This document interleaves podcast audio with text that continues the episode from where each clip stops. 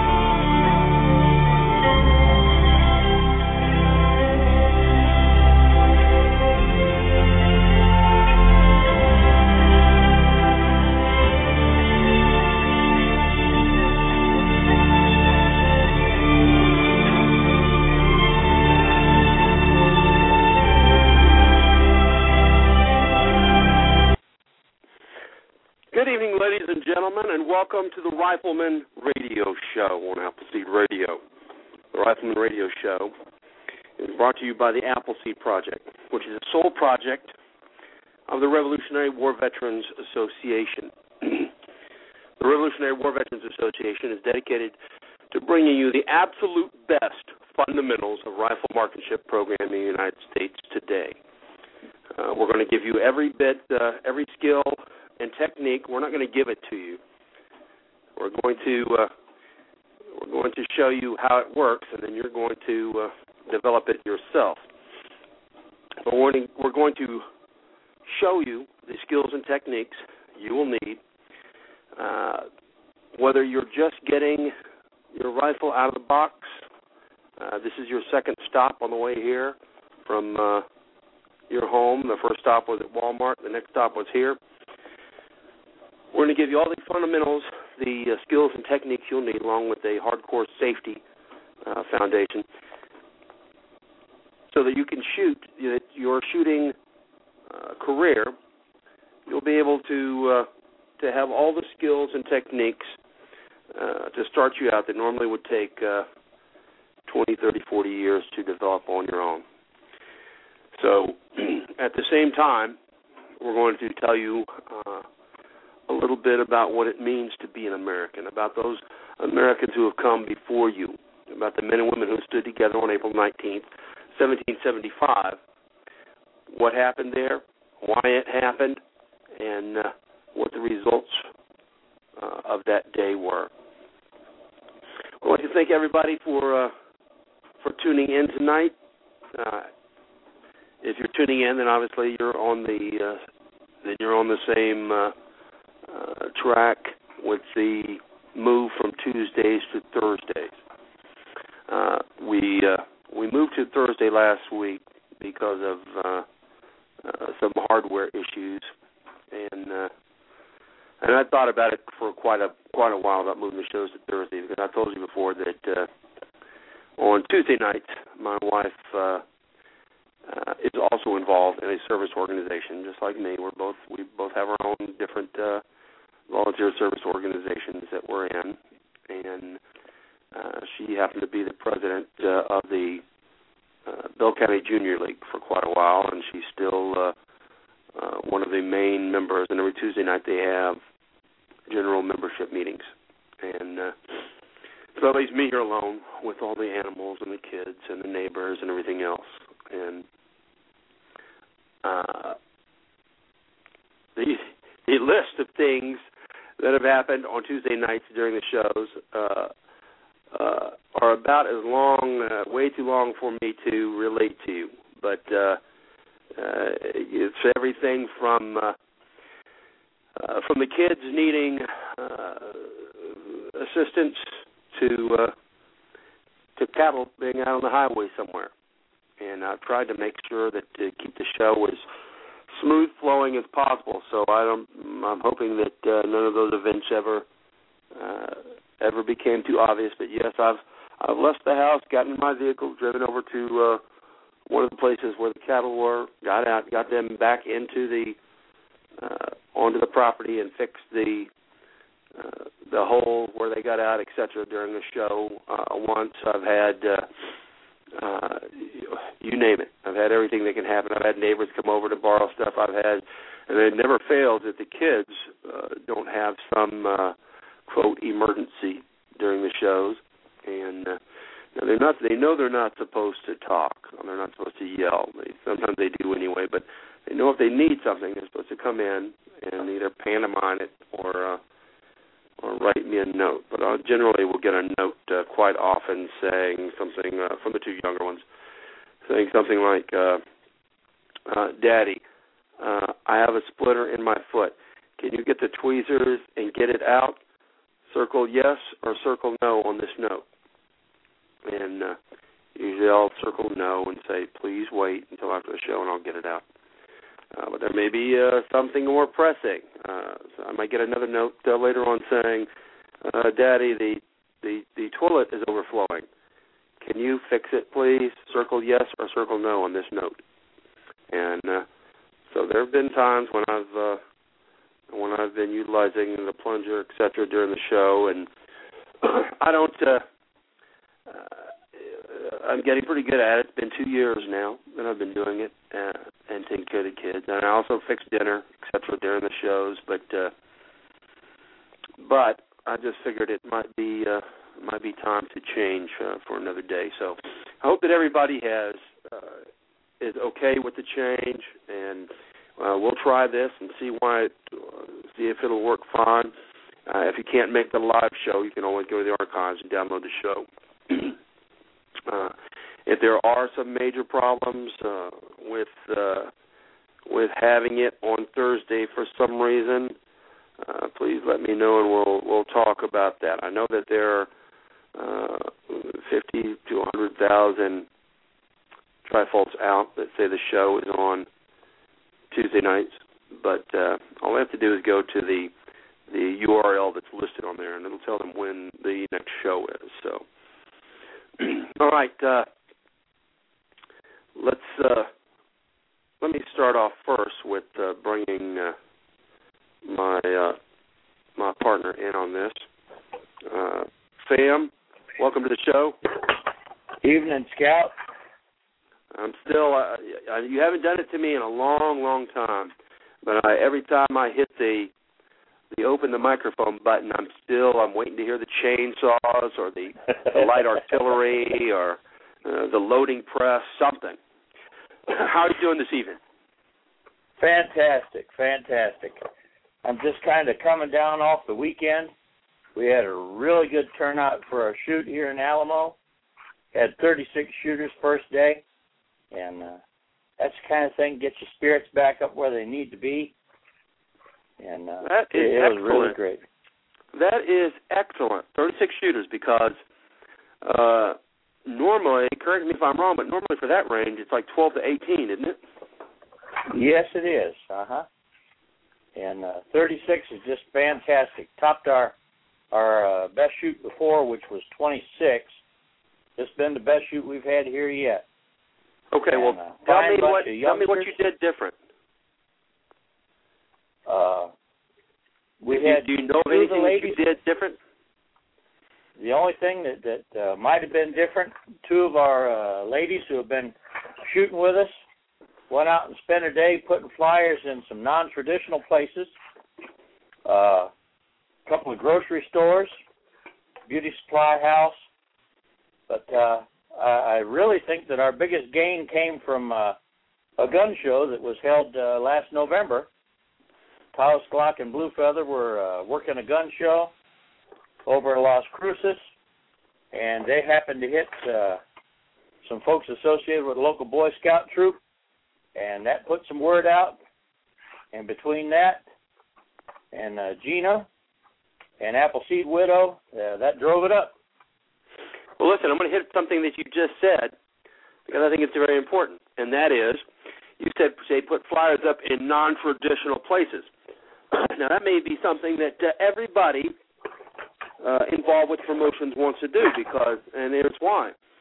Because if you're putting flyers and posters up in the places you think that they will work best, and you're still getting uh, the uh, uh, 25 to 30 percent uh, turnout for your uh, for your locations, then I guess that tells you that these traditional places are probably not some of the best places. So let's uh, let's make sure that folks are thinking about that, about getting uh, non-traditional uh, locations listed, and uh, just adding two people doing that seems like it turned out to be uh, really a great uh, a boon to you. Uh, another thing that that uh, happened since our last shoot, uh, Gina got on and built us a, a little Facebook page, and we started doing a little promotion through there, putting the word out, and uh, we got a lot of interest that way too. Well, that sounds really good. Uh, and can you tell if people have been visiting the uh, Facebook page? I don't know how to do that. They they tell me that it's possible to count that somehow, but I don't know how. I'm I'm kind of stuck in the solitaire and email mode with computers. I'm not real computer brilliant. Uh, but if if we can find out, we will. I just haven't figured out how. But uh, right now, we're we're starting to get wound up to do our April 19th shoot. Ain't been hearing much about April 19th, and we're already working to get that pinned down. And that's our next goal here. And we've got a couple of shoots to build some interest for that over in uh, Carlsbad in February, and Roswell in March. Uh, another shoot in El Paso in two weeks. So I think that uh, that'll help uh, build the draw for April 19th. Okay. Well, listen, for you guys, I, if, I don't know if you're at your computer, but uh, the uh, I still uh, I still seem to be having trouble with the chat opening. Now I uh, sent in a uh, support ticket, and I'll tell you what she says right here. Now, some of this may be my problem here. It says uh, that uh, the Internet Explorer program, you know, that uh, most folks use for their browser, it can be a problem because of the way that it stores cookies. It also says that uh, security features may get in the way of it, and uh, that Adobe has had another recent update. So I guess uh, number one, uh, they're suggesting not to use Internet Explorer. They said uh, try and use the uh, Mozilla Firefox, and then make sure that you have the most recent Adobe Flash Player update. Uh, I have one from uh, two weeks ago, but I guess that there has been another one out since then. So make sure that uh, if you're trying to get on the chat, that you uh, that you are using the uh, Firefox platform and that you have the most recent uh, Adobe Flash Player updates. Uh, I didn't uh, get this the support ticket message until just a while ago. I just came in cutting firewood, so I didn't have time you're, you're, to download any. You're breaking up just a little bit, Scout. You might not be in a strong phone signal area right now. That's what the folks in the chat are telling me. They that the phone is breaking up. Right, not getting a clear signal off your phone, so you may be uh, in a bad bad signal area for your phone there. well, I'm right. I'm one foot from the base. Uh, let me see if I can uh, let me see a little can... choppy. All right, I switched. Uh, I switched phones. I don't know if that will do any better or not. If you hear from anybody, just let me know. anyway, the uh, and if you're using Internet Explorer as your browser, make sure that you hit uh, F5, that you open up the uh, the chat program and hit F5, F5 as soon as you open it up to try and clear out any stored cookies that may get in the way between you and the uh, and the chat. All right. So if it opens up for me, a little while I'll uh, I'll be able to see it, but right now I'm I'm not seeing it. but I, that's uh, that's been kind of normal for me. All right, let's uh, let's go over the the upcoming shoots. And uh, if you want to attend an Appleseed Rifle Marksmanship event, first you need to know where they are and when they are. And the way you do that is you go to rwva.org. rwva.org. That's the homepage for the Appleseed Project for the Revolutionary War Veterans Association. Go to rwva.org.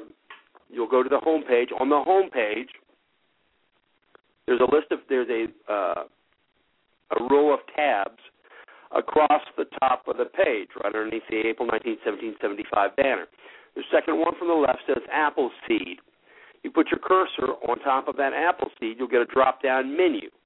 On the drop down menu, the uh, first one on the list says Schedule. You click on that, and that'll take you to the page that I'm uh, reading from. Now, when you get to that page, the first thing you'll see is a map of the United States. Now, if you want to find a listing of the events that are occurring in your state, put your cursor on that state and click on it, and it'll give you the list of events that are occurring in your state. If you want to see what's going on all across the United States, then uh, there's a hot link there in the text that you can click on that will give you a, uh, a list of all states. all right.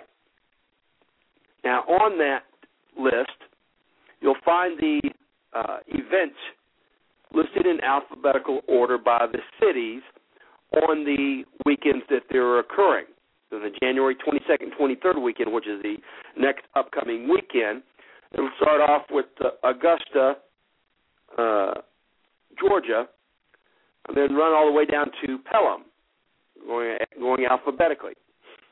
so you take a look at the the list of locations. You find the location that you would like to attend, and then you take a look at the hot link to the right of it.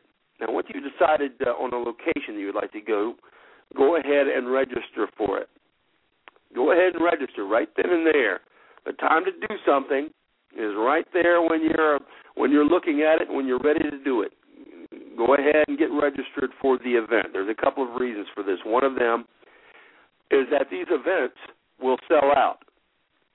They'll sell out, and then uh, you'll try and get registered for it at the last minute, and there won't be any places left for you. Or you'll try and walk on. You'll just say, "Well, I can just walk on, and I'll get a place on the line." That may or may not be the case. All right. Not only that, but it helps us for you to pre-register. We're doing thousands of events this year. The only way we're going to know how much, uh, how many uh, instructors to send, uh, how much supplies that we'll need to ship to the event, etc., are by looking at the pre-registration numbers. Now, we're, as I said, we're doing thousands of events this year. That means we're going to have to sh- we're going to have to have uh, instructors all over the United States uh, making plans for airline flights, for driving, for hotels, for rental cars, etc., etc. And we need to know how many instructors we need to send to a particular event in order for you, the shooters, to have the best possible instructor to student ratio. The only way we're going to know is by looking at the pre-registration numbers. We'll also need to know how much, uh, uh, how many supplies we'll need to uh, that we'll need to ship to those events, and the only way we'll know, uh, the only way we'll know for sure how much is by looking at the pre-registration numbers. Now we're going to be shipping thousands of packages across the United States this year. so when you're ready to attend an event, go ahead and pre-register for it. There's two hot links there. One says information. Now you take a look at that one and read it uh, before you register. That'll give you the information for that specific event on that specific date. It'll give you uh, directions to the event. It will give you uh, any special rules, any regulations. It'll give you contact information for the folks there at the event. The next link is the register link. That takes you to our third party software, to Eventbrite, and that will allow you to register there. All right? So please make sure that you pre register for the events. Now, let me take a quick look. Uh, I'm going to give you the pricing information again because I want to make sure that, people, that folks are getting this uh, right because uh, I announced it. Uh, I would kept announcing it free even after it wasn't for some uh, of the categories. Now it's still free for active duty guard and reserve. All right, any of the military folks, active duty guard and reserve are free, as well as law enforcement officers. Those folks are free. They still need to pre-register for the events, but those folks are still free. if you are not in any of the free categories, it's going to be seventy dollars for the two full days of instruction. That's for pre registering. Now, if you're just going to walk on, if you're not going to pre register, you're going to walk on, then we're going to bump that up to 80 bucks for the weekend and $50 for a single day. All right?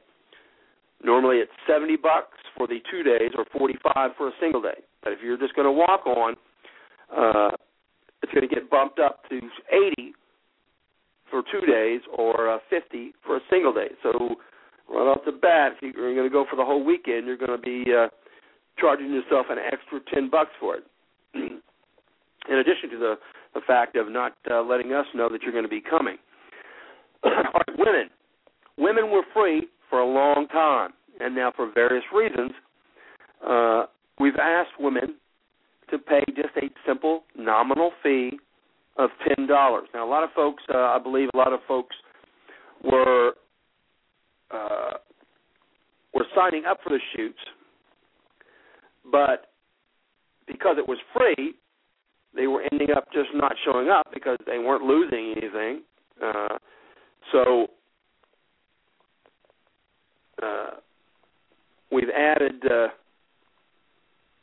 we've added the ten dollar fee. Okay, now I'm back to it. Now we added a ten dollar fee for women. Listen, ten bucks that's nothing. If you're really serious about coming, ten dollars is nothing. Okay, ten dollars for a two-day event that uh, out there in the real world, if you tried to find the equivalent of it, it would run you between uh, 250 and uh, 600 bucks for the two days, and it would not give you what you're going to get at this two-day event.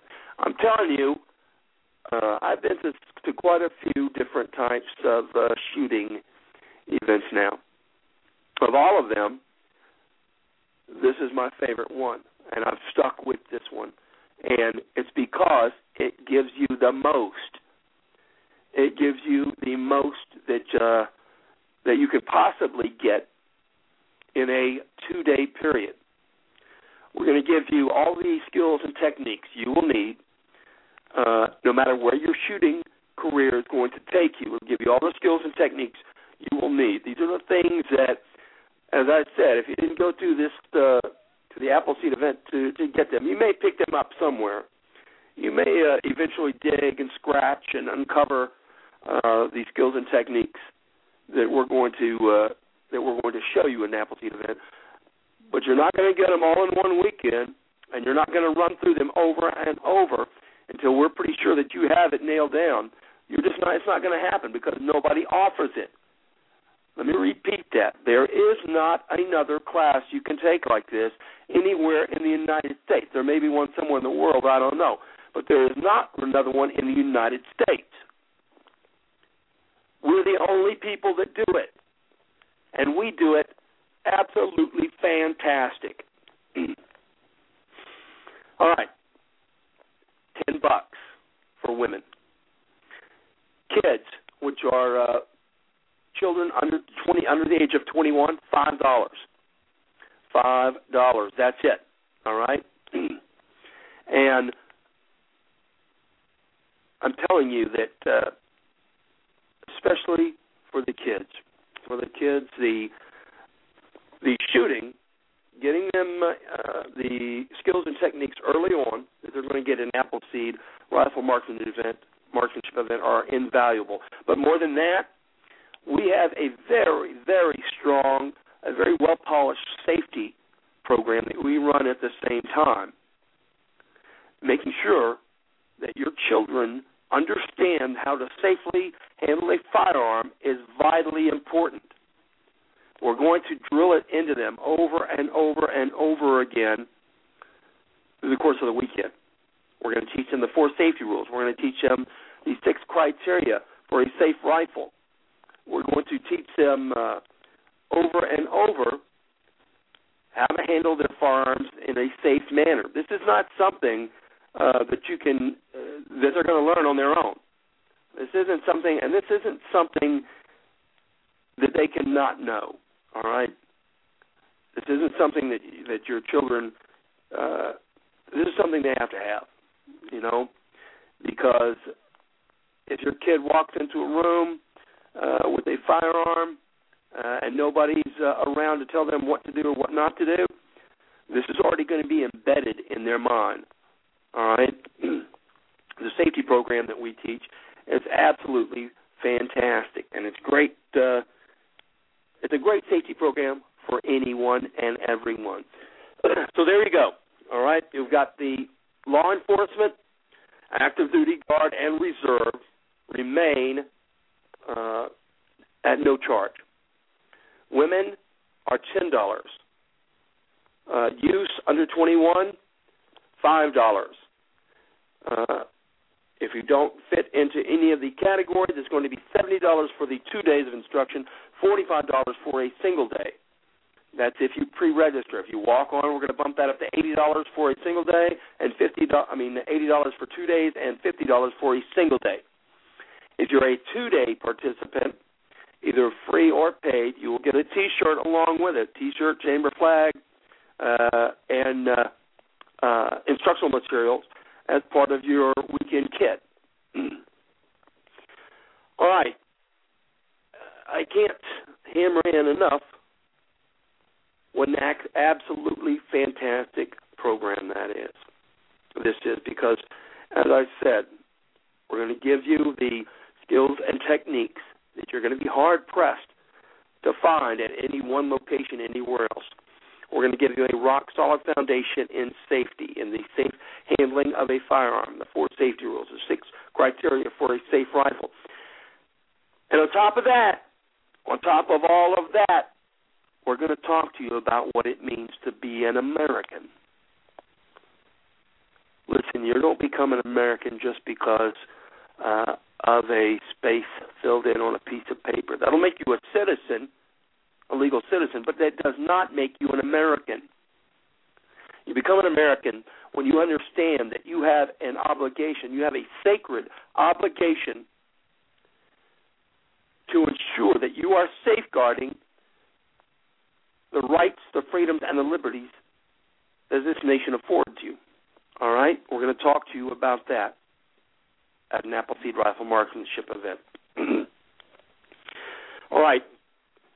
As soon as you decide to come to an event, get registered for it. You can find the events at rwva.org. When you register, the the registration is going to end 24 hours prior to the event. I mean, you got to be registered by the Thursday uh, going into the weekend event, or you're not going to be pre-registered for it. You're going to have to uh, you're going to have to uh, roll the dice and walk on. Now you can also uh, uh, mail in your uh, registration. I don't have the uh, I don't have the information for that sitting right in front of me, so I don't want to give out the wrong uh, information for it. But I'll tell you about that on the homepage. All right, let's get to the events then. The upcoming events, and there are quite a few of them across the nation beginning with this next weekend, the January 22nd, 23rd weekend, begins in Augusta, Georgia, followed by Buckeye, Arizona, Gunnison, Colorado, Lewiston, Idaho, Mayaca City, Florida, Pelham, New Hampshire, That takes us to the January 29th and 30th weekend, which begins in Afton, Oklahoma, followed by Atlanta, Indiana, Atlanta, Texas, Bunnell, Florida, Calverton, New York, Castro Valley, California, Cloverdale, Indiana, Saturday, January the 29th is a one-day event. Dulzura, California, January 29th and 30th.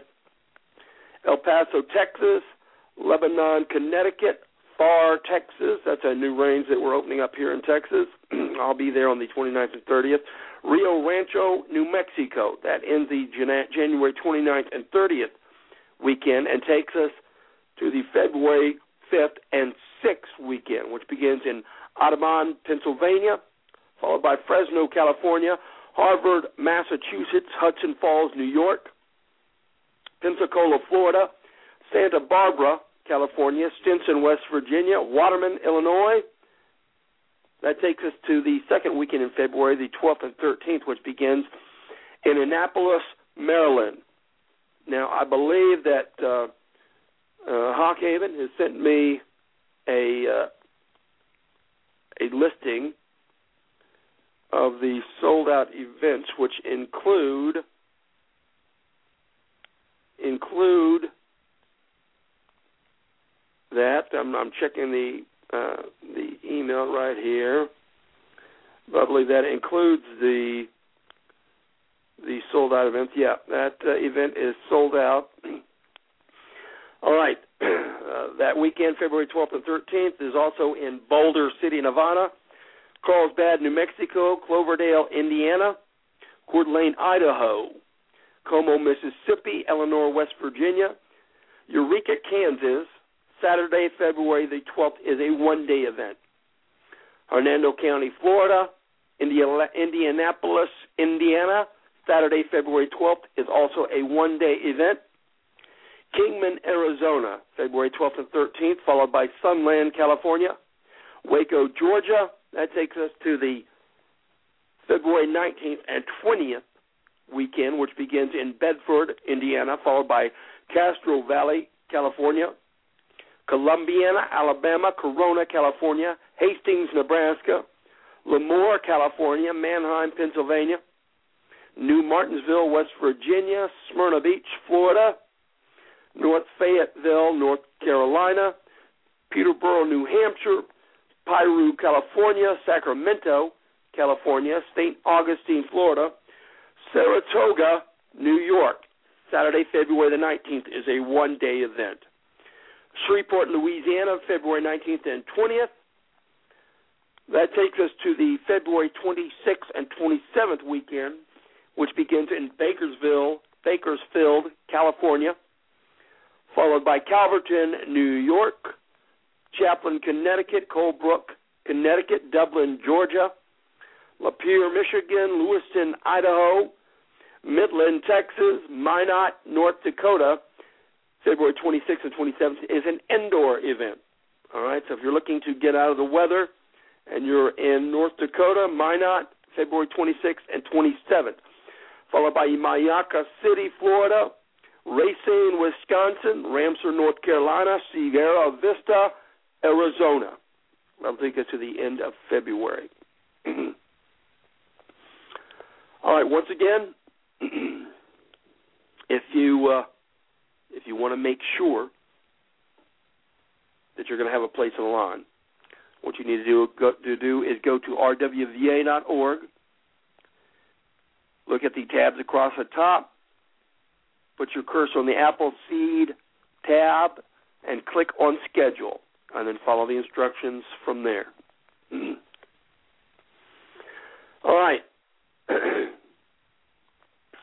once again, I, am glad that uh, everybody has uh, is making the the switch to Thursday. If there's any problems, any major problems, let me know. Uh, we're going to see how this goes. I'm hoping it will go well we have uh, what I'd like to talk about this evening, and the uh, the title of the show is "Lay Down Your Arms and Disperse." Now, if you're an Appleseed instructor, I don't have to tell you where that comes from, all right? Because you know where that comes from. That is what Major Pitcairn is alleged to have yelled out to the men who had gathered together on Lexington Green. Lay down your arms and disperse, you rebels, you villains. Damn you, disperse. Why don't you disperse? And why did he say that? He said it because they were standing in formation on Lexington Green. Now, what made them rebels? What made them villains? What made them uh? What required Pitcairn to be yelling at them, "You damned rebels! You villains! Lay down your arms and disperse." Were they doing anything uh, illegal? Were they in any way uh, threatening the British regulars on their march to Concord that day? And the answer is no, they weren't. They were actually uh, uh, well within their rights to be doing what they were doing. They were having a legal assembly, and they were not threatening the British regulars. But in the minds of the British regulars, in the minds of the leadership, uh, they were participating in an illegal act. Now, there was nothing that said it was illegal, but because the, uh, we'll, we'll use the terms government, because the government did not want them to do it, it was perceived as an illegal act, as a threatening act. Now, Parker is said to have told the men not to do anything to molest the regulars as they passed by. And it's also alleged that he said, Do not molest them unless they do ye first. In other words, don't do anything to them unless they first do it to you. Now, they were under strict orders not to do anything to start any type of a conflict. He is also alleged to have said, when he was told that there weren't enough men to do anything, that of the over 100 men who were supposed to be there at the time, there were only, I believe, uh, 25 or 30 men when this uh, when this conversation took place. But one of the men there said, "What are we going to do? What can we do? We are too few."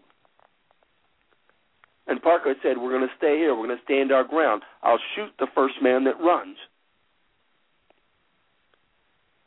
He's also alleged to have said,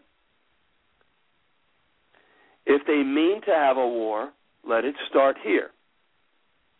Now, different people will tell you different things about what was said or was not said there. It doesn't matter because whether it was said or not doesn't matter because it it didn't have to be said.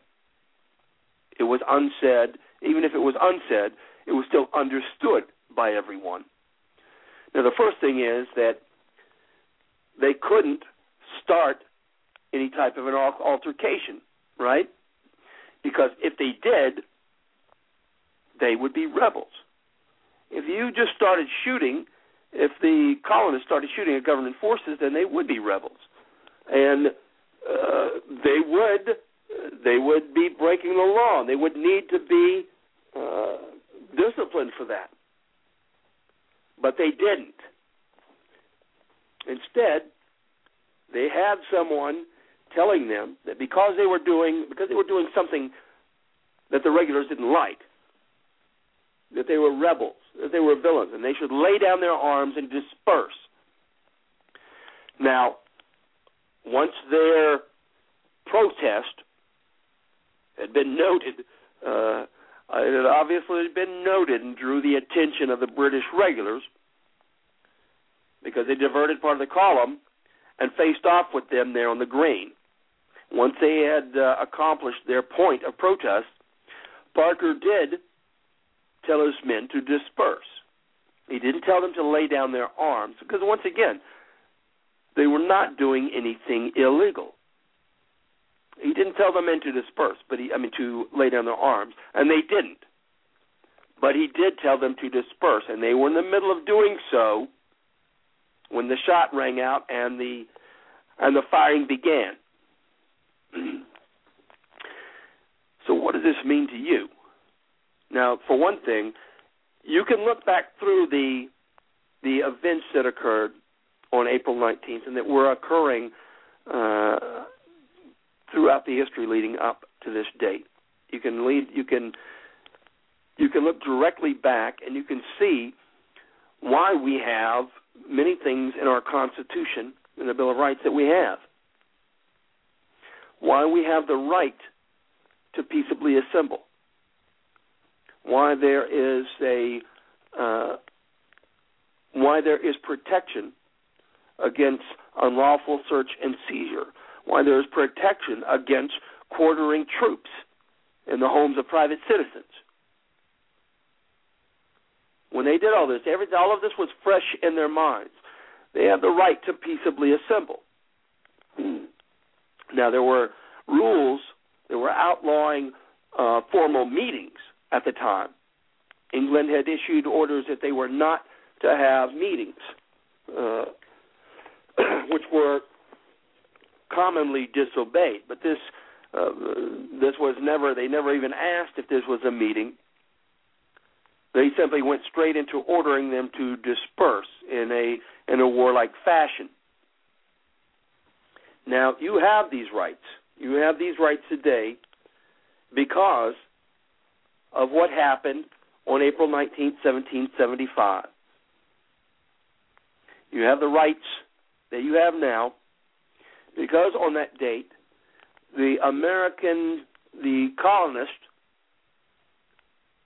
began a civil war, a war of revolution, uh, eight long and bloody years that ended up with the colonists winning their independence from England. Now, the, reasons for the the American Revolution are are many. Okay, and you'll have uh, you have different folks telling you uh, you have as many uh, different explanations for it as folks have opinions. Everybody has the opinions on on why it happened, uh, and with the most common being no taxation uh, without representation, etc., etc. The reality of it is that it was time. I've read uh, I've read extensively on this time period, and uh, as a matter of fact, I just got through uh, reading a book specifically on this, and I'll tell you that if you want a reason for the American Revolution, the reason is that it was time. It was time for it to happen.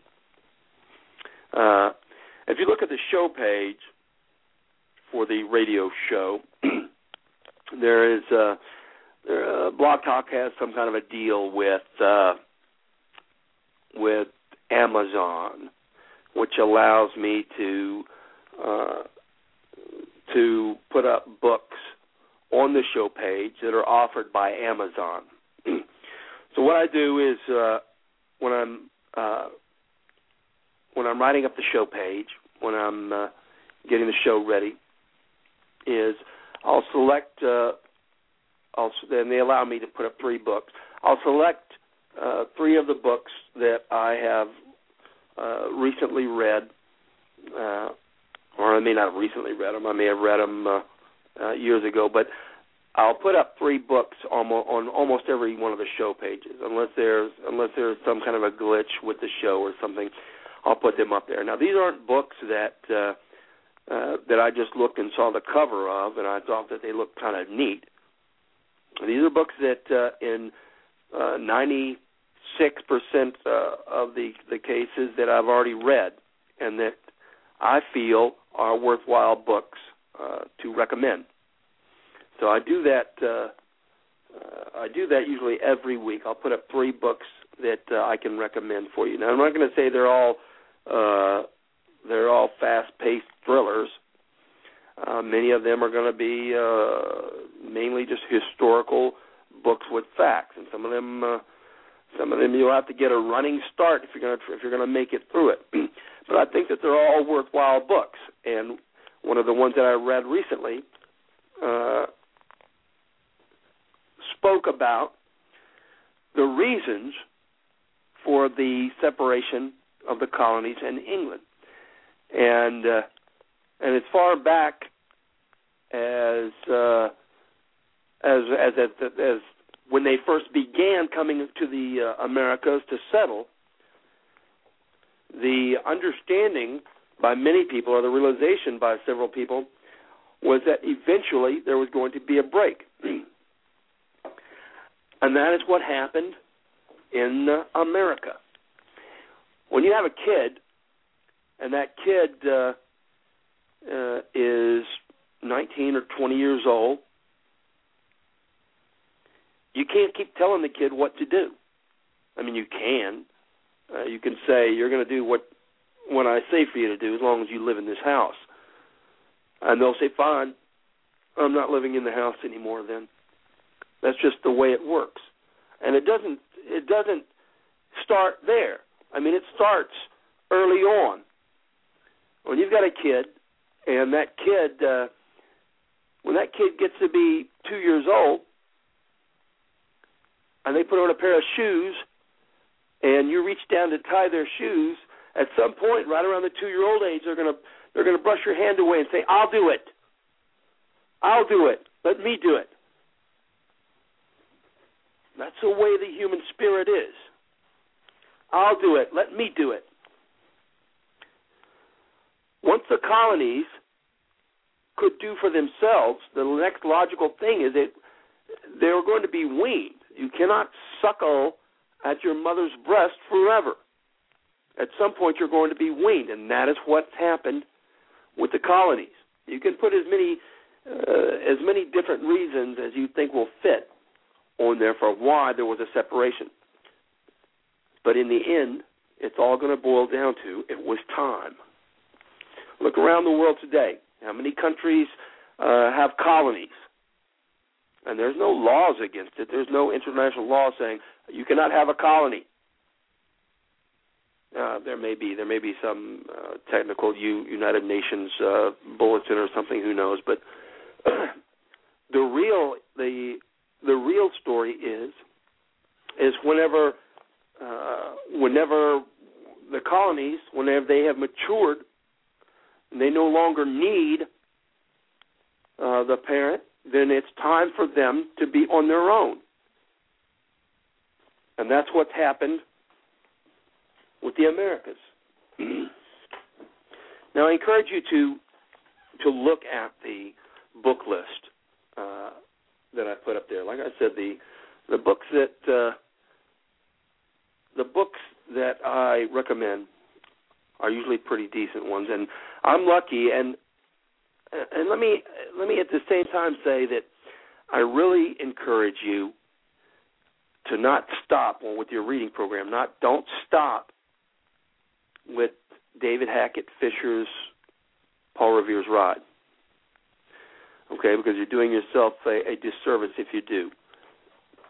Continue your reading uh, on this time period in American history. I mean, you should be reading about everything, but continue your t- your reading with this time period in American history. Read as much as you can. I'm lucky in that uh, uh, my wife and I decided, you know, a long time ago that we were really going to push reading. That's why we we read to the kids forever, and and now they have a love of books, and we go to the library uh, every two weeks, and uh, when they check out, we we usually walk out with about between seventy and eighty books, because the uh, the library allows ten books, I believe ten books for a kid, and then while they're there, I usually don't go, but while they're there, my wife will get me three to four books, and uh, so it, it works out great. And I've got benefits in two ways. One is that I don't have to go to the library and look for books,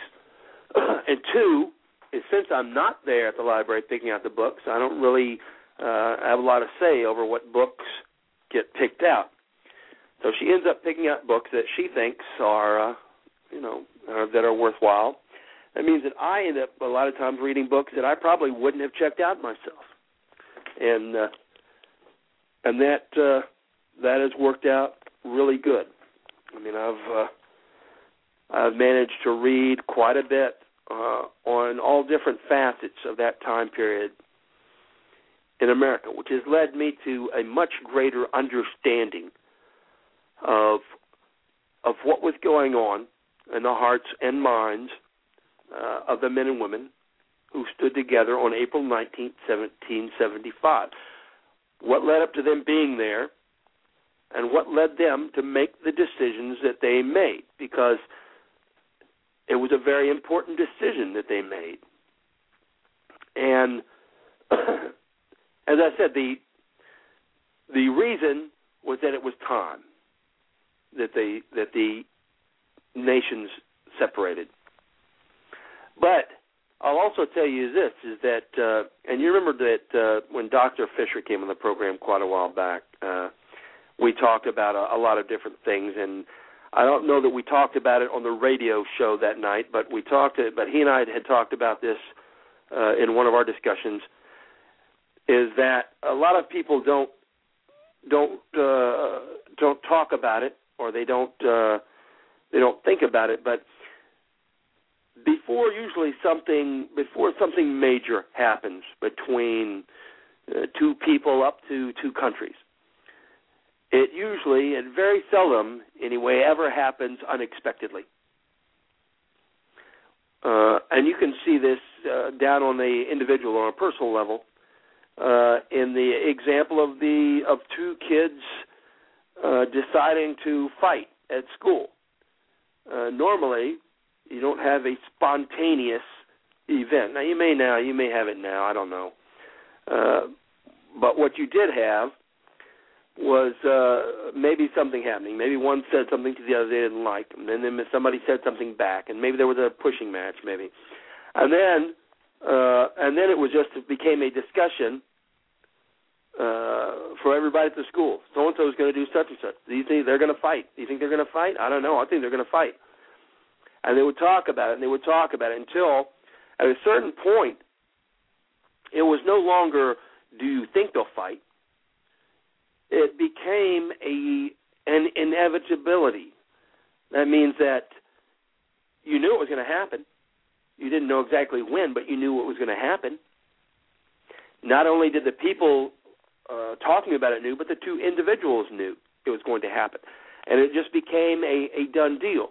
The same thing happens with with nations. When the conflict on April 19, 1775, when it came to that day, to that flashpoint, it was not a surprise uh, to most people. It had already been decided uh, at some point. It had been decided that they should perhaps prepare for this. Then it became uh, decided that this was going to be an eventuality. They didn't want it to happen, but it was going to be an eventuality. The same thing happened with the uh, with the governing body that were governing the colonies and that were managing the colonies from England. They knew that it was in it, that it was destined to happen. So it was no longer if it was going to happen. It already at some point they had crossed the line. It had been decided that it was going to happen. There was going to be uh, some type of confrontation. That is why that they, all the planning uh, went in on the side of the colonists. That is why there was so much planning done. That's why whenever whenever the fighting started, on April 19, 1775. That's why there was such a great uh, turnout for it. 22,000 men under arms in just a few hours. Like I said, this wasn't a surprise. This wasn't something that nobody knew was going to happen. This was something that most people had come to terms with and had decided that it was an inevitability. It was going to happen and it did. All right. uh,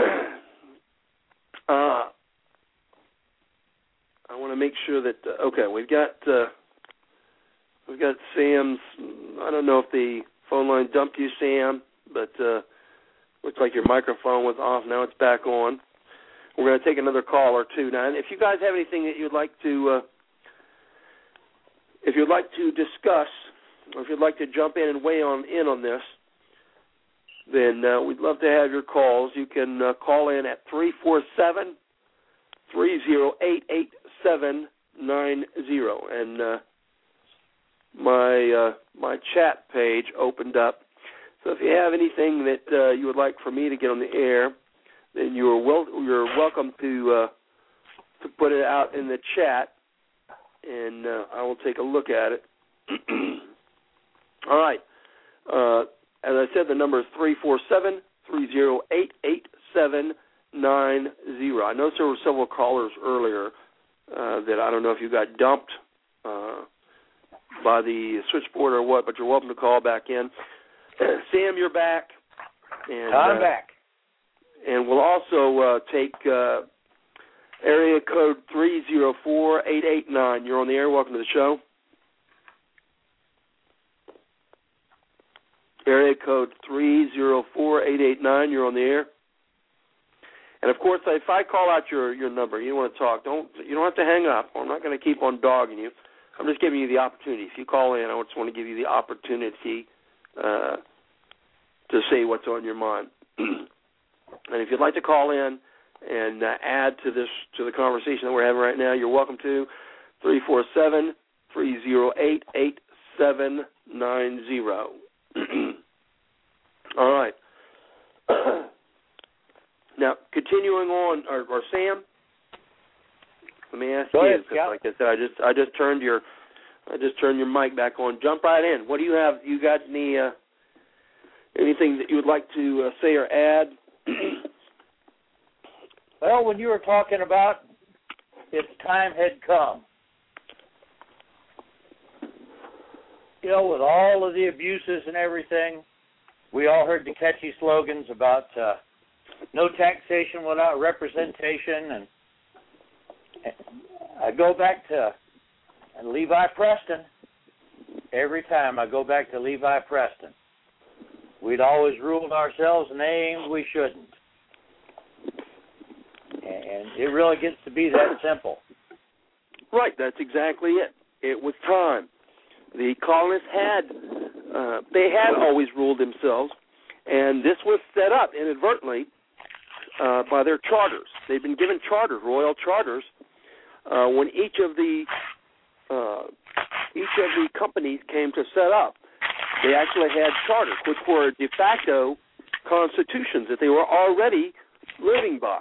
They were ruling themselves. By the time the uh, American Revolutionary War began, they were already they had already governed themselves for well over a hundred years. Had three and four generations, uh, five generations of uh, American colonists, folks that uh, that had never been to England, had never set foot there, had grown up in the Americas. so, uh, as as we were saying, the uh, you can say whatever you want. The no taxation without representation. The taxes were actually very minimal, very tiny, but they felt that there was no reason for even a tiny tax because they were self-governing. They were self-ruling.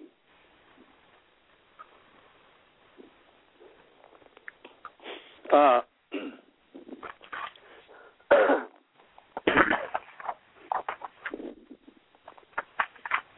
You know, they they had ruled themselves for so long. King appointed governors, but the colonists paid their wages. The colonists uh, paid the, the the legislature. The colonists paid the judges' wages. And when the king took that away, when the king started paying it on himself, unlike most folks who would say, "Hey, our taxes are lower," they realized very quickly that because they weren't paying the bill, they had no control. And the man paying the bill has got the control. Exactly. And the uh, excuse me. I've been cutting. I've been cutting wood for the last couple of hours, and then uh, and it's we actually had a cold front come in today, and uh, uh, it didn't get that cold, twenty six degrees or so. But if you work out in the cold all day, and then you come into the uh, what it says into the the the, the heated house, and uh, uh, I'm dried out. uh, all right. So the point that I'm getting at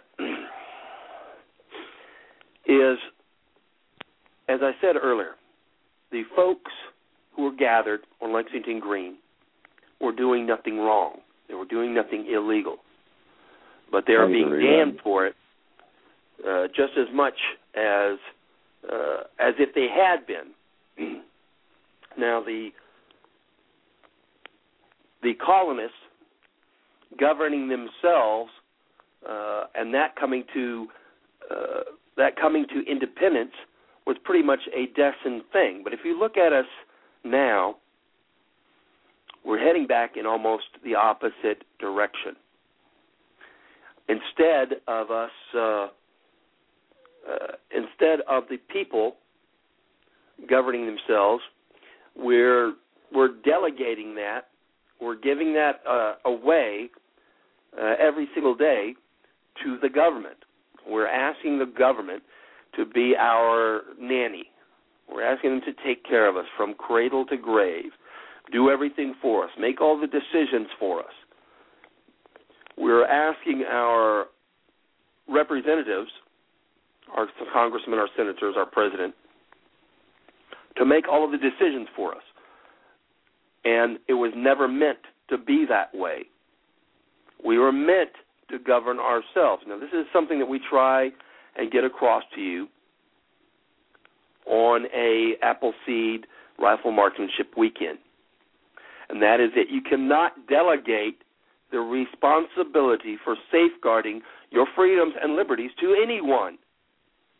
You can't delegate it to your president, your senators, your congressman. I, I don't, I'm, I'm sure I don't have to tell you that, right?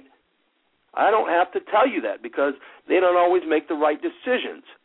You can't you can't give the responsibility for your personal freedoms to someone else and say you decide on how much freedom I should have, okay? I I trust you'll do the right thing. I know I don't know you. I have no idea who you are or what you think or anything else, but I'm sure you'll make the right decision even though you don't know my situation or my needs or my wants, I'm sure you will still make the right decision, right? Doesn't that sound idiotic? Well, it should because it is. You have to take the responsibility yourself. You have to make sure that you are completely involved in this, that you're making sure that the people that uh, are representing you have the ability to represent you. And the ability to represent you comes from knowing what your needs are, from making sure that you are communicating these needs to the people who are representing you. That means you have to actively get involved uh, in speaking to your congressmen, your senators. Uh, you're probably never going to speak to the president, but if you can, you should. They need to know uh, what their job is, and the only way they're going to know is if you tell them what their job is. Because the way the trend that is developing is the exact uh, it's the exact wrong direction. Uh, representatives uh, are beginning to believe that they are the new royalty, and that they can make the decisions based on what they think is best for you, not what is best or what you've said is best, but what they think is best for you. You should come to them on a bended knee and beg a boon of them. And then they will determine whether or not you deserve this boon uh, based on their own personal opinions. And that's not the way it's supposed to go. Your elected representatives are supposed to be doing your bidding. They are there because you put them there uh, to represent your will in the running of this nation. You have to make sure that you're involved in this, folks. Every time something happens, like the uh, the last the latest events out in Arizona, the knee jerk reaction is for folks to whip up some type of a law to make it look like they're working, to make it look like they're doing something, to make it look like they care, that they that they're doing the best that they can. You need to make sure that they understand what they are supposed to do. And I'm not going to try and tell you. Uh, Appleseed doesn't tell you what you should think or what you should uh, believe or how you should vote. We have no politics. We have no ideology. We do no training. And as much as training infers uh, giving you something that you'll use at a later date, what we do is tell you that you have a responsibility to vote, that you have a responsibility to ensure that your uh, representatives know what your will is. This isn't something that you can delegate, folks. You can't do it. You have to let your representatives know what your needs are, what your wants are, how you feel they should make decisions with your input. uh, and I've heard a lot of uh, uh, a lot of different stuff that uh, that folks are coming up with after the events out in Arizona. I've even heard from some confer- conservative folks talking about uh, uh, that they think that uh, folks should have a, a psychological exam before they are uh, given the right to purchase a firearm. All right, before the government gives them the right to purchase a firearm. Uh, we won't even go into the backward thinking that begins this premise uh, that uh, that you should do something before the government gives you the right.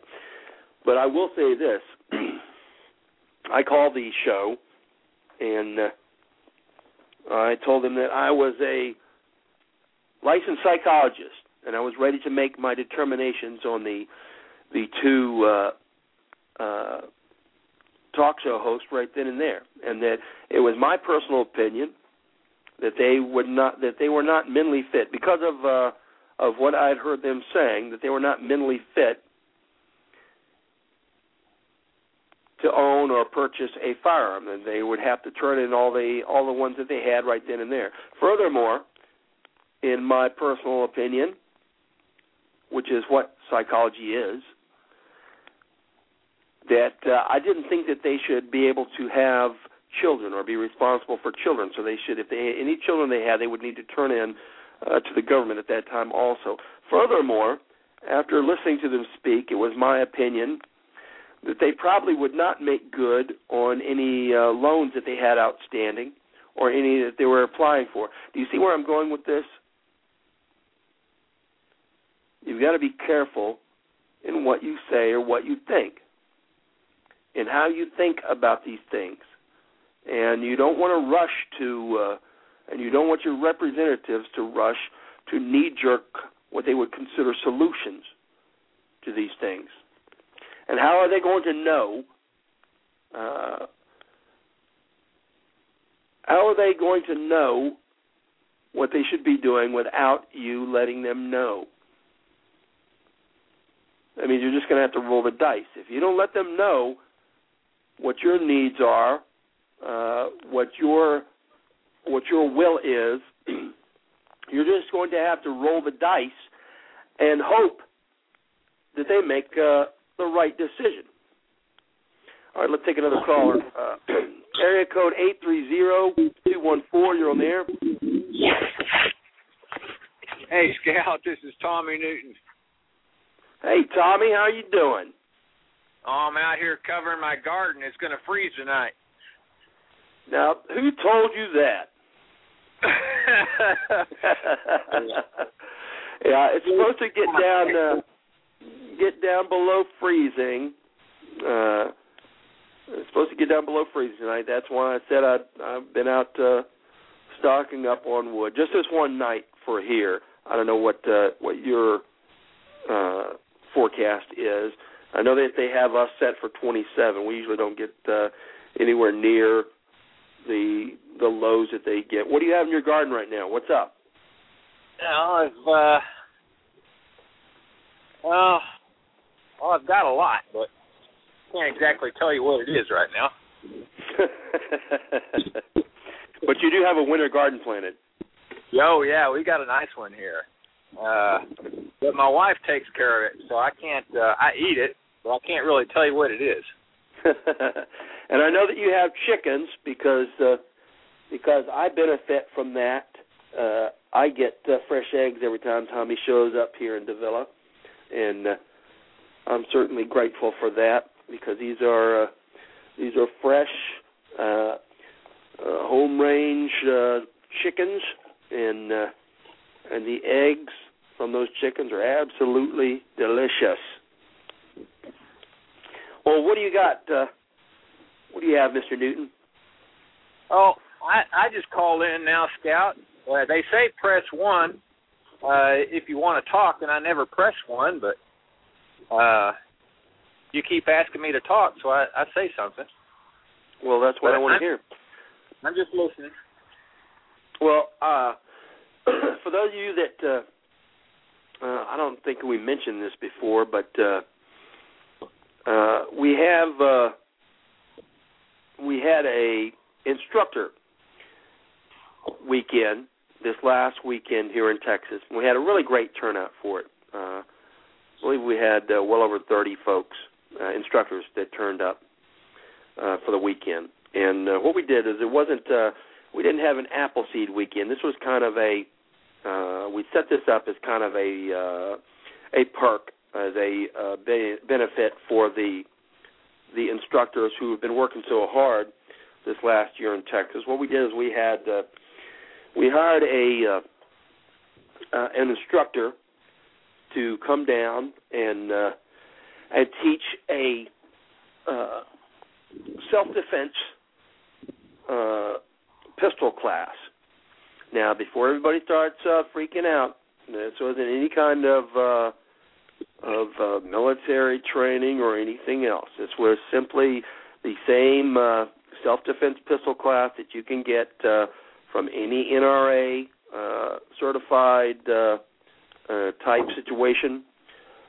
and we did that so that the instructors would have a, uh, a good uh, basic knowledge of self-defense shooting with pistols, and this was mainly geared for uh, for folks uh, for their in their personal life who uh, who are de- who have decided to carry a pistol, and it talked about uh, the uh, the legalities of it, of uh, uh, of different situations you could find yourself in in a in a regular you know self defense situations, going to the store, in your car, in your home, etc. And uh, we had a class all day Saturday for that, including uh, low light shooting uh, at night. And once again, let me say this had this was not an Appleseed. It was not any type of uh, military training. It was simply uh, a regular defensive pistol course. And then on uh, Sunday, we had the same thing for carbines. We had defensive carbine uh, class, and uh, and true to Appleseed standards, uh, situations. Both days were done in the the pouring, freezing rain, and uh, I'm telling you, we got uh, about as soaked and as cold as you could as you could imagine. and the the uh, defensive carbine class was the same as the uh, the defensive pistol class as far as uh, no military stuff whatsoever. We're just talking about uh, situations uh, and mainly concerned uh, being in your home and using your uh, your rifle in self-defense situations. Uh, and uh, it also discussed uh, the legalities of it and uh, and the theories and stuff behind it. And it was presented from the uh, from the viewpoint of uh, both classes were of of what to do uh, in certain situations and uh, say you came to you say you drive up to your house and you see the front door uh, broken down uh, and you you believe that somebody's been in it somebody's inside uh, what do you do and the answer is you get out of there and you call the police all right that's their job that's what they're trained to do uh, if you're in your home and you wake up and you feel somebody's in the home with you, what do you do? Well, if at all possible, you get you open the window and you get out of the house. That's what you're supposed to do. Now, if you can't, if you absolutely can't for some reason, if your kids are down the hallway from you, etc., then this then the the instructions start up there, which which is what is the best thing you can do? What is the safest thing you can do? And that went on until about uh, lunchtime, and then we had uh, the emergency room doctors from several of the uh, the leading hospitals in the states uh, gave us about a three uh, three hour, or maybe it was longer than that, class on uh, emergency medical treatment, how to treat somebody for uh, anything from heart attack and uh, stroke, heat stroke, etc., all the way to uh, the different types of gunshot wounds and trauma. So this was done to uh, to give the uh, all of the folks, uh, all of the instructors, a better understanding uh, of the medical uh, things that they might face and how to deal with them, and uh, and then to give folks uh, uh, another chance to to learn to have more instruction uh, and different things that that the Appleseed Project doesn't teach because we don't teach any type of uh, defensive shooting or any type of offensive or aggressive anything like that. The Appleseed Project, as I said before, is a nationwide grassroots program, all volunteer, that teaches the uh, absolute best fundamentals of rifle marksmanship program in the United States, and we just that's all we do. We teach you the fundamentals of rifle marksmanship, and we teach you about uh, April 19, 1775. but at the same time, we always encourage uh, our instructors and any folks that come to Appleseed to continue their learning, to continue learning, to continue uh, uh, to get more instruction in all ways possible. And uh, I think we had an absolutely uh, great weekend this weekend. Tommy, what do you think? Uh, Tommy's. Uh, let me get you back on. They uh, they took your mic off. Okay, Tommy, you're back on. Go ahead. Okay. Uh, yeah, I had a great time, Scout. It was uh, it was really wet the whole weekend, but I came prepared and stayed dry and fairly warm, so I got a lot out of it. It was a lot of fun. it was wet. I'm telling you, it was wet. We uh, we were standing in the pouring rain, and uh, we were standing. Uh, uh, well, both days we were standing in uh, in ankle deep water, and I, as I said before, the rain was ice cold. So, so it was thrilling. All right, let me take. Uh, let me get another call on the line. Area code five eight zero two seven eight. You're on the air. Oh, right. Not anymore. You're not. I guess you you left. Let me let me try this. Area code uh, three zero four eight eight nine. You're on the air.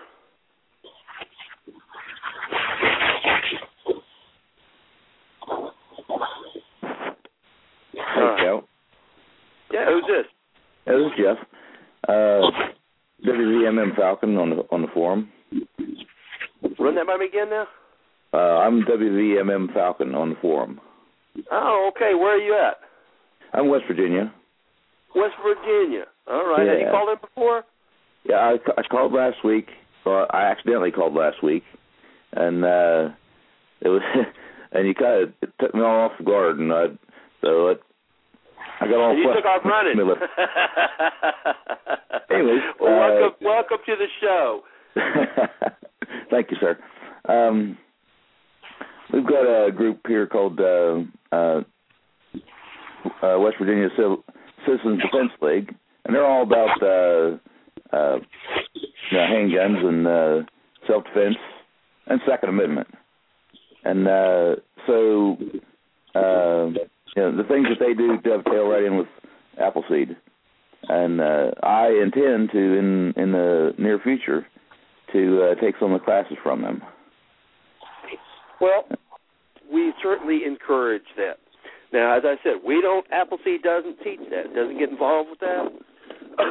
but at the same time, uh, I'm I'm always going to tell. Uh, I, I'm going to tell everyone that your your education, your instruction in the uh, in the shooting sports does not end with Appleseed.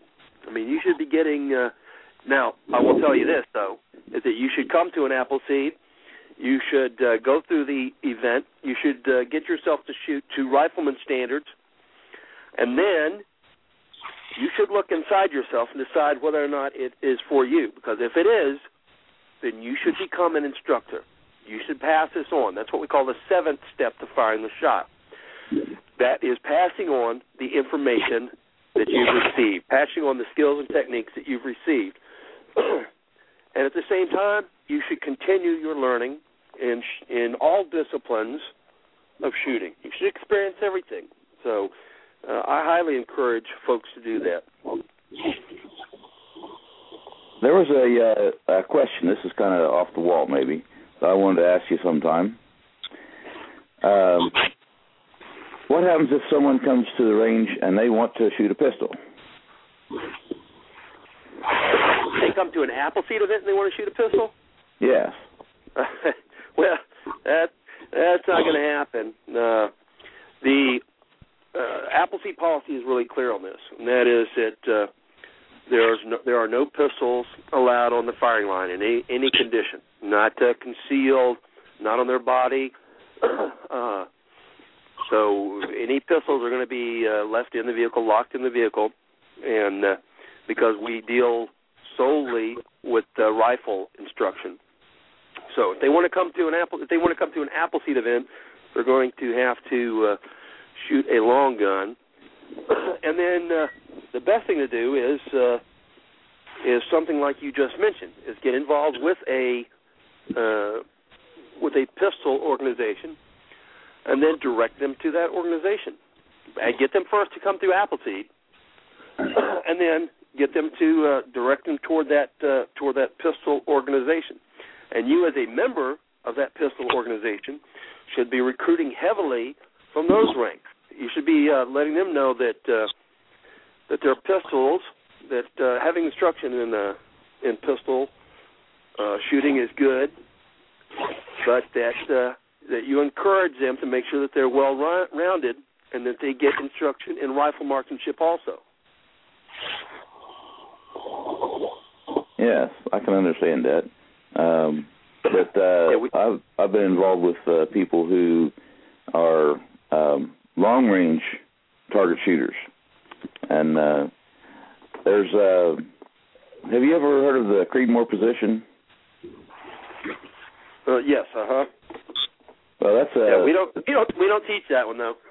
right, right. Well, because uh, we don't teach handgun, but that would basically be a uh, a prone position. Right, but we don't we don't deal with any any pistol uh any type of pistols whatsoever. But as I said, we do encourage folks to uh to have a well-rounded uh firearms uh instruction and knowledge. so did you uh do you have any comments about the about the events begi- at the beginning of the nation, or uh, any comments about uh, what about your local representatives? Are you fairly familiar with them? No, that's something I'm lagging behind on. Um, and it's something that uh, that I'm sure that they'll tell you if you get involved with the two A organizations. It's something that they're really going to push because that's the way we get things done in this nation, as far as uh, laws and uh, uh, and rights, etc., is to make sure that we have a a very healthy uh, uh, what's the word I'm looking for? I'm just drawing a blank. A very healthy uh, uh, operating uh, relationship with our representatives, and uh, and making sure that they they know our needs and uh, they know what they're supposed to be doing to represent us. And that's one of the that's one of the the things that we really stress in the program is making sure that the folks uh, are involved in this. Yes, I understand it. I help. Uh, you know, I I do as much as I can with that, but um, actually, I just I don't do as much uh, contacting my representatives. I'm uh, actually I'm uh, working on the other end uh, as trying to be a representative, and I spend All right. I spend so much time doing that that I I uh, really I end up uh, without a whole lot of time left over, and I think I get, that's not really a good excuse, and we should we should never use that. But uh, I use that once in a while.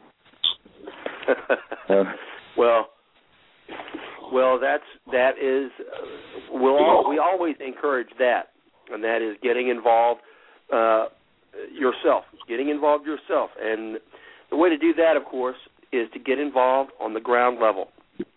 And when you get involved in your uh, working with your representatives, etc., you have to make sure that you're doing so uh, at the ground level. That you're first getting involved with uh, if there's somebody if we got somebody working on something or shoveling or building something here on the line, uh, you got to make sure that uh, that you're getting involved at the ground level, and that is uh, starting off with your local, uh, like school board elections, your local county elections, your local city elections, and getting started right there. Either you're getting either yourself or getting involved in the uh, the primaries and the voting for of the local uh, elected representatives and individuals, and then working your way up from there, because everything starts locally. All of the laws, all of the regulations, etc., all start locally, and uh, and that's where you have to first plug yourself into. And a lot of people uh, are a little bit resistive, uh, or they don't know uh, how to get started, or or what to do, or or where to start. get uh, on your get on your computer, and uh, and you can get, get in the phone book. It's right there in the phone book too. Get in the get on your phone book or on your computer. Look up your local representatives and give them a call. Now you're not going to talk to them probably. Uh, well, you may talk to them until you get up to like the state level, uh, but you'll talk to one of their staff members and just let them know uh, what your what your needs are, what your wishes are, etc. Or if you have questions about how your representative is voting, you can you can just ask the staff members and they'll know. But get used to calling them and uh, and developing a relationship with them. Uh, and the way you do that is by calling them, calling uh, and talking to the staff member in a polite way, and communicating your needs, your wishes, your will uh, in a very clear way. If you need to, jot some notes down. Uh, I would like my representative, Mister or Miss so and so, to understand that I vote. I would like for them to vote uh, yes, no on a particular issue, uh, and they'll make a record of it, and they'll communicate your call to the representative.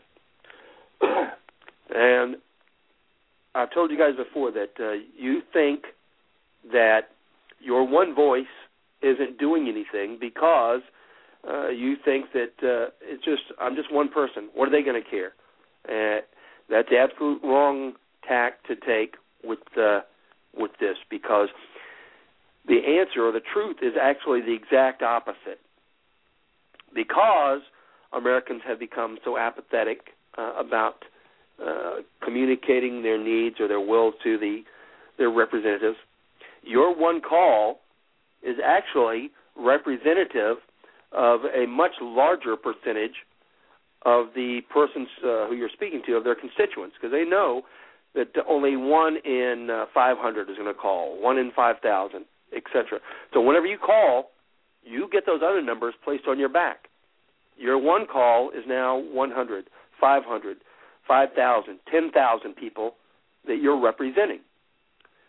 So don't ever think that your one call uh, isn't going to mean anything. Now, I'm not saying that your one call is going to make somebody vote one way or the other. I'm just saying that your one call is much more important than you understand. Your one letter that you write, your one postcard, is much more important than you give it credit for. So make sure that you're calling them. I call the uh, the representatives and I talk to the staff members, and uh, I've even gotten several uh, letters back now from uh, from the folks. I've got a, stack of letters from uh, Kay Bailey Hutchinson uh, thanking me for my support. Uh, even though at times uh, the things I had to say were not uh, uh, were not things I'm sure she would like to have heard. Uh, they still wrote back uh, very nice letters thanking me, but uh, but that is the type of thing that you have to get involved in. I mean, that's the way that you have to uh, you have to teach yourself to start doing that. Let's grab another caller here. Area code uh, five zero five. You're on the air. Five zero five nine eight six. You're on the air. Hello. Like I said, if I if I call your number out, don't you don't feel like you got to hang up or anything because if you if you don't talk, I'll just mute the mic again. But uh, Hello. if you want to talk, you're welcome to. Yeah, who's this? Hi, this is Warren in Santa Fe. Warren, welcome to the show. Uh, hi, I attended a uh, Appleseed last week, my fourth one, and I'm still a cook. Uh, Is this the one in Alamogordo? yes, it was. Well, great. I don't know if you were listening to the show earlier, but Sam was talking about it. He said you guys had a great shoot. Um, yeah, I just uploaded all the pictures and sent them to him, and uh, had a great time with it. Uh, learned something every time, and uh, you know I'm not giving up, and neither is Shorty, my uh, assistant and wife there, and uh, you know I'm I'm really impressed with the amount of effort that uh, I mean, like your show every week uh, to come up with something and uh, and extemporaneously talk like you do. Um, it really impresses me, and and of course all the instructors and stuff from Appleseed too uh, that I've met throughout the state here. Well, thank you, sir. I'm not going to talk for everybody else, but I will say that uh, I was looking at the numbers today, and uh, it looks like I've run uh, my with show prep in the show. It looks like I've run. Uh, I'm running right under 600 hours that I've devoted in the last two years uh, to the show. now, a lot of times on the show, uh, I don't have a. Uh, uh, I certainly don't have a script or anything. A lot of times, I'm just uh, I'm just talking about the current events or recent stuff uh, like that. but let me real quickly say too that uh, anytime you guys, uh, any of you listeners, have something that you would like to hear about, if you want me to track, if you want me to track down some guest and get them on the show, uh, I'll be glad to do that. And because of the fact that we that we have such a good track record and that we do have so that we do have uh, a high number of listeners, that uh, that there's not a there's not really a top end limit to who I can get now. If you guys have somebody that you want to hear on the program, all you have to do is uh, email me, rangescout at hughes.net. You can find that also on my uh, my personal profile on the forum, or you can PM me uh, about who you'd like to hear from, and uh, I'll get on the phone and uh, and I'll do whatever's necessary to to drag them down. Uh, Sam, you remember Warren? Oh yes, Warren and I shot together many times, and he's a lot more involved in the program than what you think. Well, he said he just uploaded uploaded some pictures from the last event, which uh, uh, as soon as I close down the show, I'm going to go take a look at. well, we appreciate uh, everybody appreciates what you're saying, Warren, and we appreciate you because uh, whether you realize it or not, you know, you took a uh, you took a big step larger than what most Americans make. And I tell the folks this on Saturday mornings. You know, when you show up to an event, to an Appleseed Rifle Marksman event uh, on Saturday and Sunday, you're already taking, uh, you've already separated yourself from about 99.999% of the rest of your fellow Americans. All right, you've already you've already made yourself special in that fashion because uh, the majority of your uh, your fellow Americans on Saturday mornings, uh, I'm not going to say they're all lazy, uh, but a good a good number of them are. A lot of them, if they're out of bed, uh, have already just uh, have just moved over to the couch with the remote, and they're clicking on that remote looking for a uh, looking for one of those 30 minute sitcoms because in a 30 minute sitcom you can have uh, a happy cast of characters who get uh, some type of situation, some type of dramatic situation introduced, some kind of complication introduced to them. And in that 30 minutes, they will resolve it. And by the end of it, they will once again be happy, and everything will be good in the world.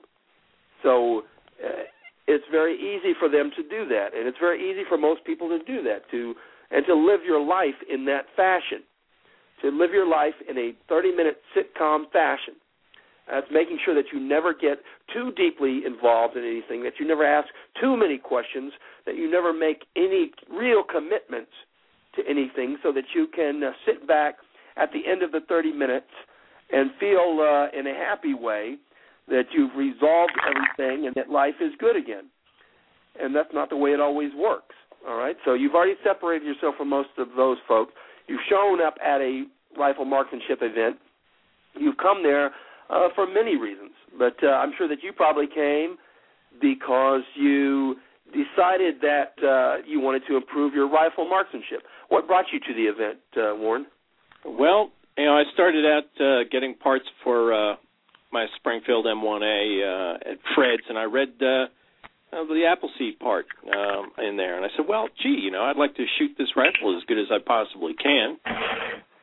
And um, I, I looked up an Appleseed, um, traveled down to Las Cruces, and uh, did my first one down there, and said, "Wow, this is great!" And of course, looked more into the organization and everything, and um, like as as I kind of believe, you know, myself that um, I've been a civilian all my life, so I owe this country even more um, than somebody who's been in the service. I mean, like as far as I'm concerned, anybody who did that for four years, eight years, twenty years, or twenty-five, uh, you know, shouldn't have to do anything. But I, I, I'm impressed by how many people from the service continue their volunteer service uh, after their uh, discharges, and um, whether you do ambulance fire.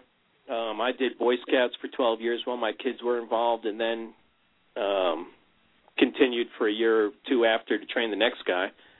And uh, you know, and then I said, "Wow, you know, Appleseed kind of looks like uh, the same sort of a uh, a possibility of uh, giving back to the country." So, if somebody could do something for Appleseed, you know, um, here, there, um, you know whether it's uh, it, the guys that uh, instruct um, or donate little pieces here. I mean, you know, if somebody wins the lottery and they want to donate some uh, a couple million dollars to Appleseed, I'm sure it would go to to a good cause there.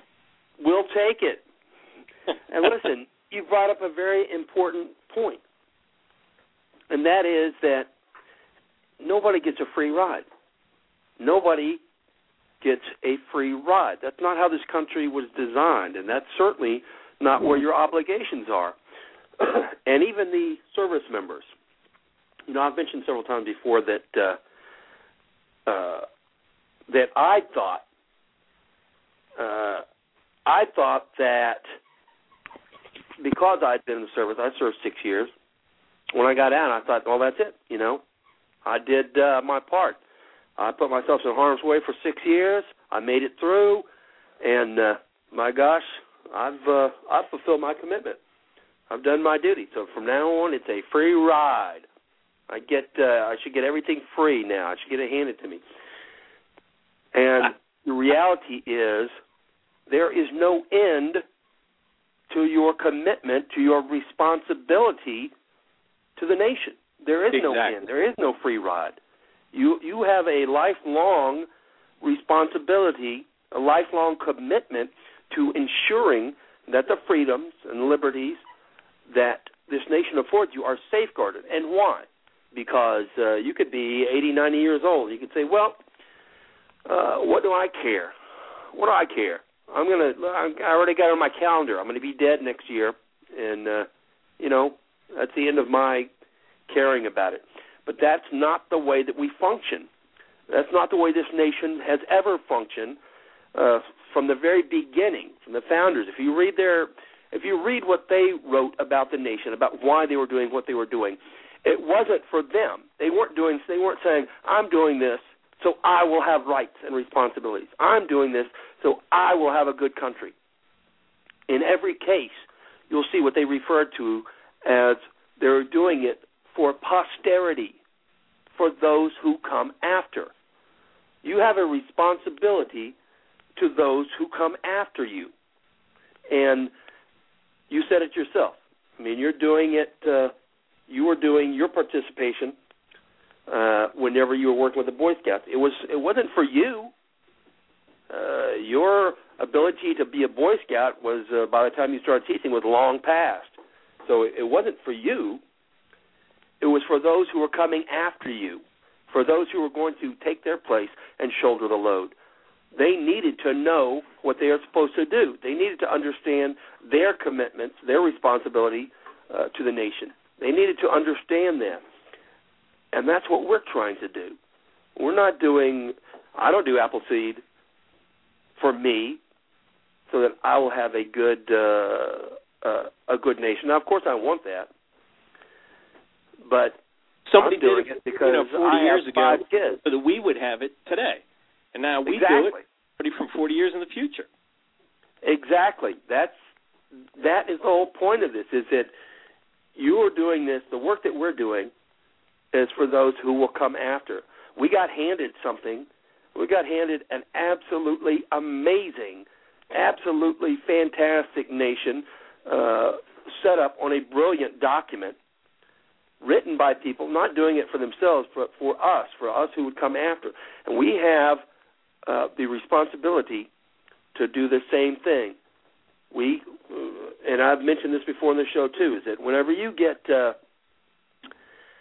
when you get, uh, if you go to your neighbors and you borrow a vehicle, all right, you borrow a car from them. When you take it back, when you're through with it, and you take it back. You don't take it back with an empty gas tank or a broken headlight uh, or, or covered in mud. Uh, some people do. All right, so that's just the that's a sad truth. That Some people do, but you're not supposed to. You're mm. supposed to bring the car back with a full tank or with the headlight replaced, even if it was bad when you got it. That is that is the right thing to do. That's your obligation to do. That's Absolutely. the way you hand something back is better than you got it, and that's what we're supposed to do. So, so that is why the folks in Appleseed do what they do, almost almost to a person. Uh, the folks that I've talked to, they they're not doing it for their own gratification. Uh, I think everybody understands that there's a higher purpose, that our mission uh, has a higher Hello. that we are we're doing things uh, in order uh, for those who will come after. Uh, I'm getting uh, if I'm if my voice is breaking up, I'm just getting another call on this line. Not a problem. Uh, so I'm hoping that uh, that you have come to the event, that you've come to the Appleseed events, and you've seen what's going on, and you said, you know what, this looks like a good place for me to plug in now. I'm ready for this, and uh, I'm ready to take my place on the line. Well, in whatever capacity anybody can do. I mean, you know, you, you have people that'll be IITs, and you have people that can commit to the uh, uh, to that extent of the program. But if everybody just did a little bit, you know, even and said, "Hey, I can I can do this." Uh, um, you know, it's you know, my wife saw a need for uh, short stocks, and uh, she uh, she said, "Well, you know, if I'm getting one." Uh, geez, if Sam cuts it down, uh, I'll throw another one in for somebody else. You know, little things even if they can all add up.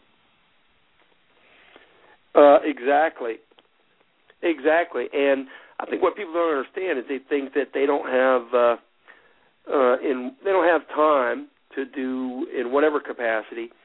Uh, they don't have time to do anything that will make any uh, that will make any real impact on the program. And the it's the exact opposite of that. Uh, even if you have only five minutes, you put those five minutes in, it's going to have a direct impact on the program. Uh, and I mentioned several times before. You think about this: you have 10,000 folks now registered members of the forum. Uh, I'm sure we may have a lot more members than that uh, in the Appleseed project, but 10,000 folks registered on the forum. Now, can you imagine if each one of those folks said, "Listen, uh, even just in the course of a year, over the course of the year, I'm going to put in one hour." So now we have 10,000 man hours working uh, forwarding the program. All right, so you just have five minutes. So we have five minutes times 10,000 all right, we've got fifty thousand minutes. Uh, I'm, uh, I'm not going to sit here and try and do the the math because then I'll just uh, I'll just stop talking. But uh, fifty thousand minutes now uh, allocated to the program to pushing it forward. Listen, that's a lot. You as one person, if you can't devote, if I'm sure a lot of people feel, if I if I can't devote one hour, then really what good am I doing? And the answer is, if you devote five minutes, you're doing a lot. All right? If you can devote five minutes, and think about what happens if you devote five minutes a week.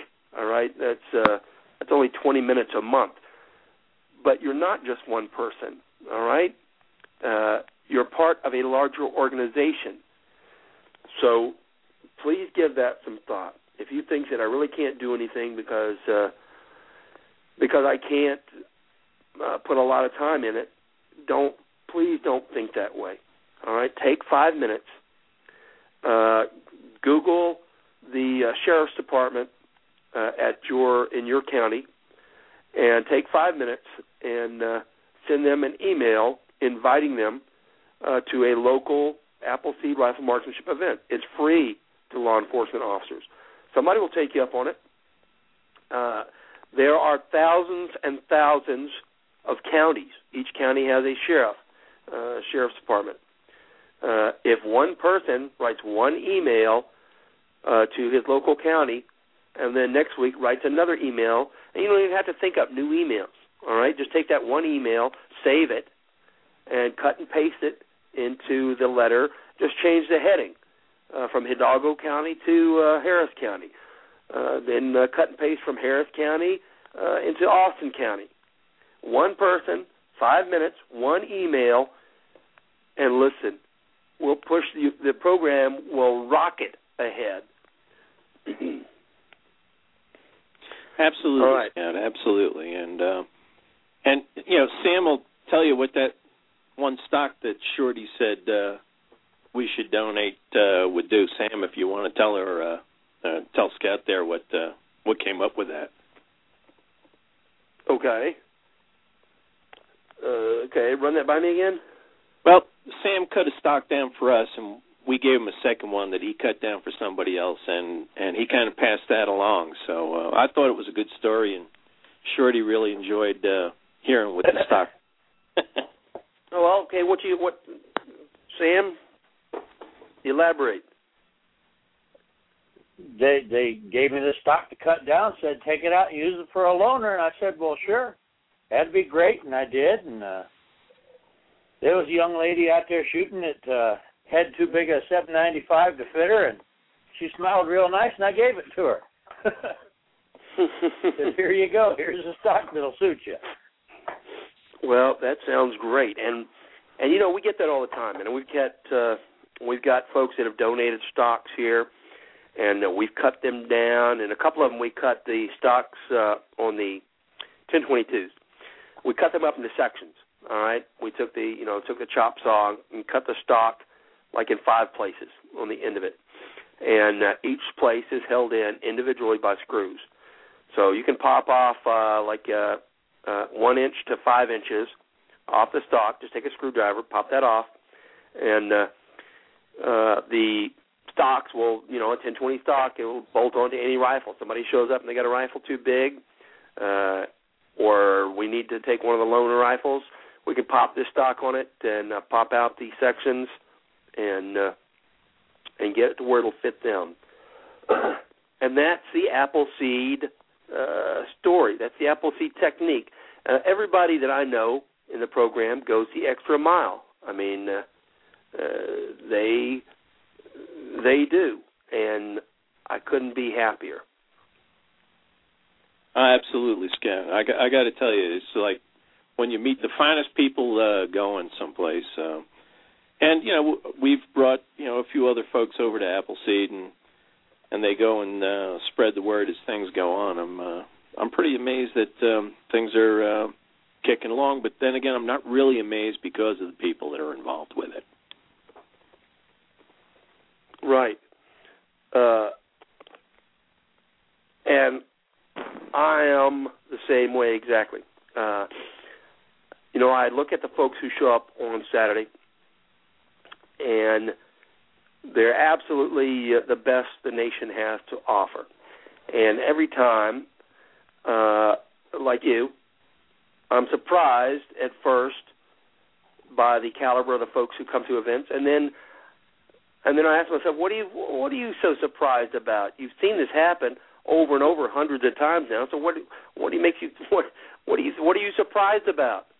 Uh, it's the best folks in the nation attending our events, and uh, and that's one of the things that has me coming back uh, over and over again to instruct them, is because I know that the folks that I'm going to meet there are the folks that we need to the folks that we need to have involved in the program, the folks that we need to encourage, because they're the folks who are willing uh, to make a commitment to ensuring uh, that our nation gets the the TLC, the maintenance, uh, the uh, the commitment that we have to have from our citizens, and uh, those are just the folks to do it.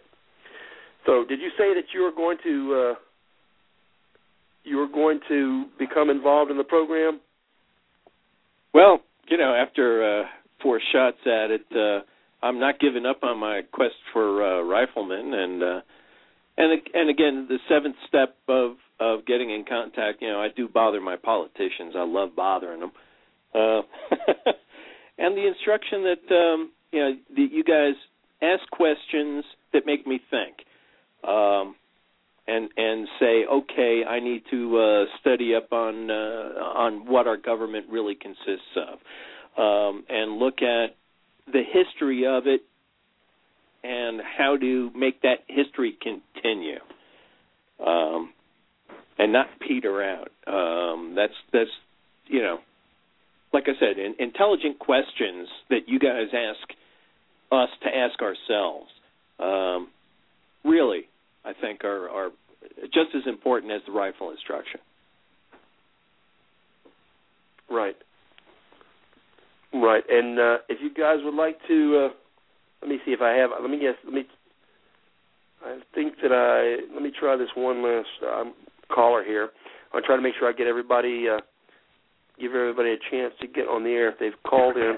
Uh, area code eight three zero nine nine seven. You're on the air. Roger Glenn. You there? Yes. Two wolves. Who is this? Roger Glenn. Roger, Roger, Glenn. From, Glenn. from here in Texas. Fredericksburg.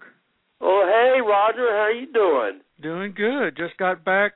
Got on the show late. Uh, got back from. Uh, we had a uh, town hall meeting with our representative, state rep Doug Miller here, and I got to listen to him and and then uh shake hands and visit with the local sheriff and invite him out to our next Appleseed and told him we have six of them coming up here in Fredericksburg. Any of you listeners would like to come to Fredericksburg, we have six shoots coming, and Fredericksburg is a nice place to be. That Fredericksburg is an absolutely wonderful place to be. And, and, what did and, he say when you talked to him? Oh, he, was excited. He said, "Come by my office and let's visit." So you know, I'll go by and see him. And well, and I'd like to say, great. in, I'd like to say, in, in respect to uh, uh, what the gentleman was talking about about getting involved, you know, what brought me to the Appleseed program in the first place was somebody else's passion for the program that got me excited. Then when they talked to me, they had such passion about it that I just had to go. And I think uh, uh, taking your passion and and and just talking to people and sharing it with them. Uh, uh, one of the things that I did uh, that I became passionate about was uh, I hand out uh, challenge coins to all the new riflemen. That if you make a rifleman here in Fredericksburg, you get a challenge coin with a No. thank you. Well, And- y- yeah, and I owe you some of those. No, no, it's okay. Don't worry about that. Put it towards a good ca- cause.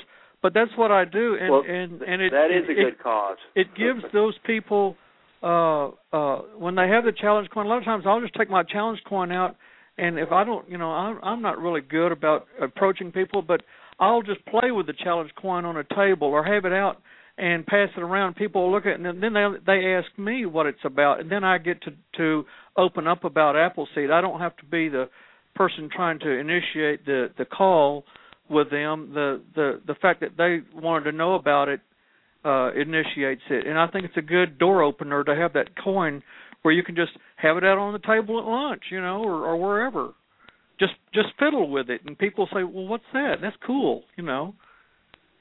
And so you let your passion run with it. Well, you're absolutely right about the passion because because one of the things that I tell new instructors when we're talking about telling the story is that uh, if they're in the program, they're in it because they believe in it.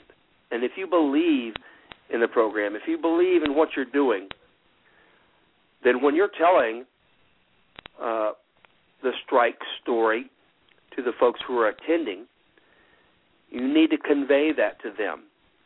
Uh, you don't have to get all the the names or the dates exactly right. You don't have to give them every single detail uh, about what happened uh, at uh, at Lexington Green or at Concord or on Battle Road. But what you do have to do is make sure that they understand that you're passionate about it, to make sure that it means something to you and that you convey that to them because if it doesn't mean something to you, then why in the world would it mean anything to them? You need to make sure that you un- that you convey that to the folks that are listening is that you are passionate about it because that is the is the first connection. If you're passionate about something, it must be serious. It must mean something. And if it does, then they must want to know what the details are about it. that's right You, if if you're not passionate about it, when you're and I'm when I talk to people about Appleseed, I'm very passionate about it because I believe in it. I believe in it, and I don't really care what they think about me. Uh, I care about making them understand that it's something worth being passionate about. All right, listen, Roger. yes sir Uh, thank you for what you're doing, and I want to thank everybody, uh, everybody who called in tonight. All the folks on the uh, uh, in the chat room. I have the British lady telling me that we've got uh, 60 seconds left in the show.